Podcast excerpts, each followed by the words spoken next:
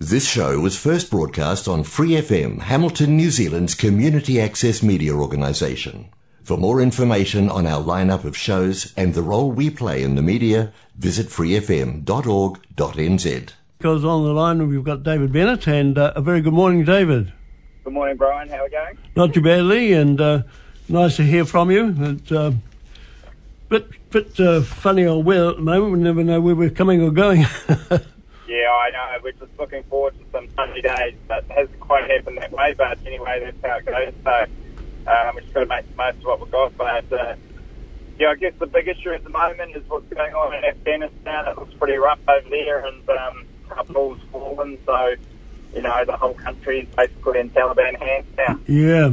Well, that's terrible over there. I think it's quite satanic, to be perfectly honest. But has New Zealand got any troops or people over there?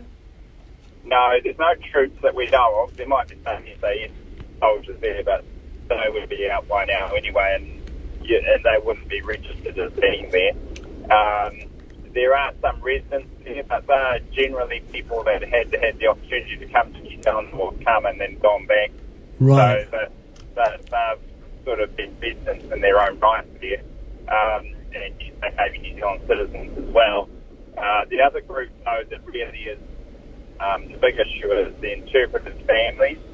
So when we brought the interpreters back to New Zealand, we brought their immediate family, like their mum, like their wife and children. Oh, yes.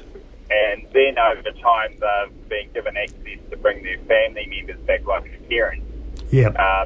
And that's the big group that's left over there, because a lot of those applications were in the process but weren't actually approved or finished off. Yep. And then COVID's come along and meant that we haven't been able to bring as many people in. But there's a big group of people over there that had their Tier 2 applications approved. Yes. They just haven't got here. Oh, and they're the ones that are really at risk. And so, and it sounds like the Taliban's going after everybody's family. Yeah. They're saying one thing to the Western media about how nice they're going to be and how things aren't going to change and you still have your assets and your girls can still go to school and all that. But the reality is, you know, they're not there for fun. The Taliban have always had strict rules, and I can't see it not being strict. Fair enough, too. Well, we'll keep an eye on that, because I think it is a terrible thing that's going on there, and it's not too good.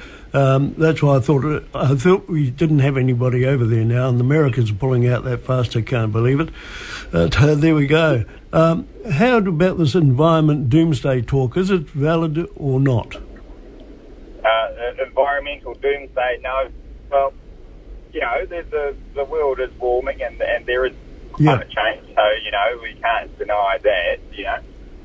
But there will be technology come along, and there always have been floods and fires and things like that in the past. It's not a new occurrence. Right. You know, it's just that it's more recorded now, and you've got more population, and you got higher temperatures, which mean more fires and floods and that.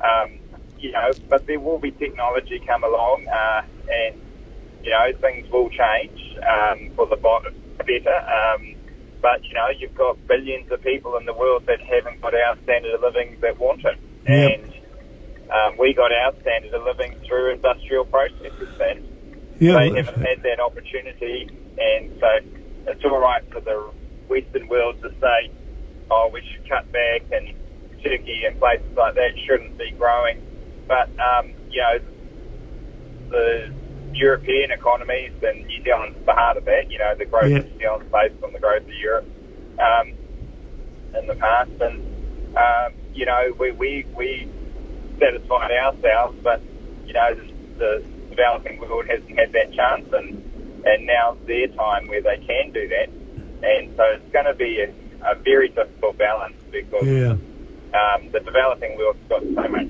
scale.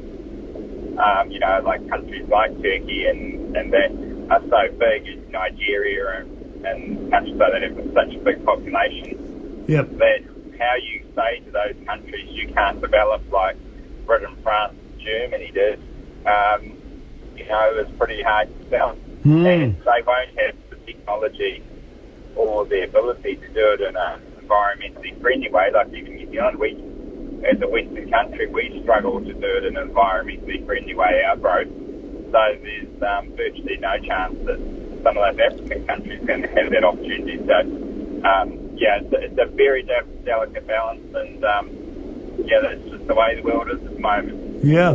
Well, of course, New Zealand's been blamed for our lot coming from cows. Yeah, well, the thing is that every own thing, we're better off than most because we have a small population in a big area. Sure. And, our cows are the most, environment, compared with other production methods around the world. And so people will still need food in that. Yeah.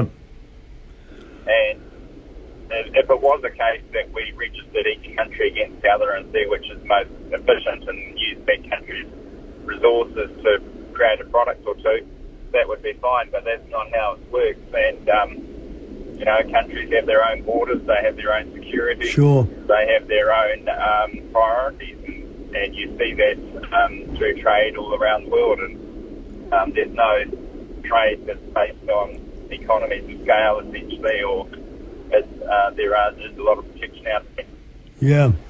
Well, there we go. And one of the things, getting back to New Zealand, of course, a lot of ram raids, and now we've got guns and people being shot on the street. That sounds rather bad news. I don't suppose the government or the opposition can do much about it, but it is a bit concerning. Well, you can do something about it. You know, there's nearly as many gangsters in New Zealand as there are police now. Okay. And there's been a massive increase in gangsters while this government's been in power, and that's because they go visit them as ministers, they go talk to them, they say, it's not really your problem that you're a gangster or a drug dealer, it's society's fault that forced you into that activity. That's the mental health attitude that this government takes to crime when they're just criminals. And so...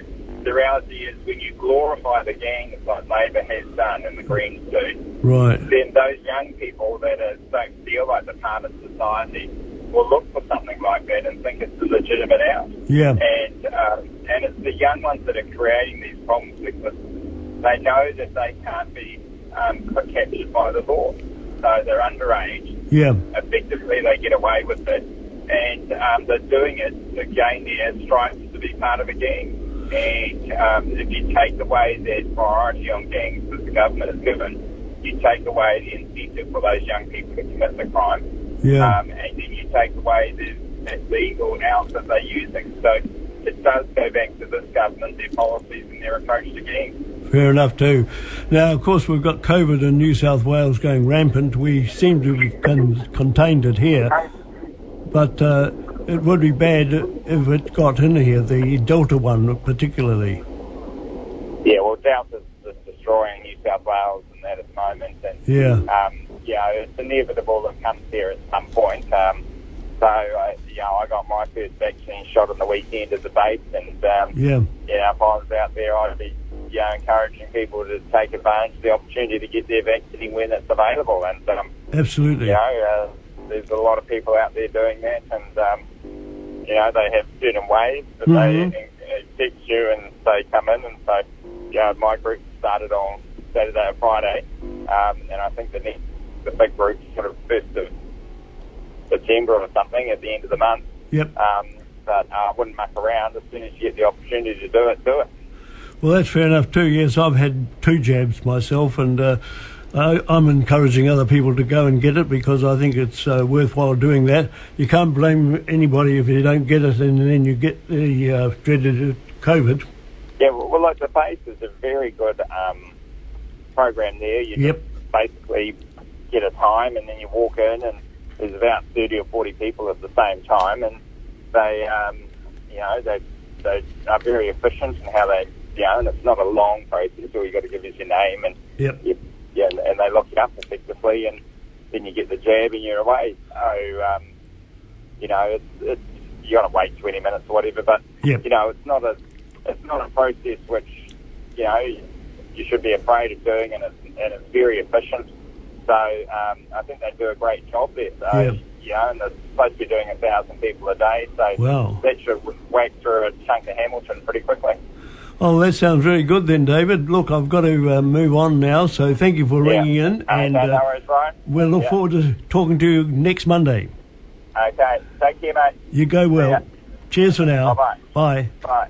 For more episodes, use the accessmedia.nz app for iOS and Android devices, or subscribe to this podcast via Spotify, iHeartRadio, or Apple Podcasts. This Free FM podcast was brought to you with support from New Zealand On Air.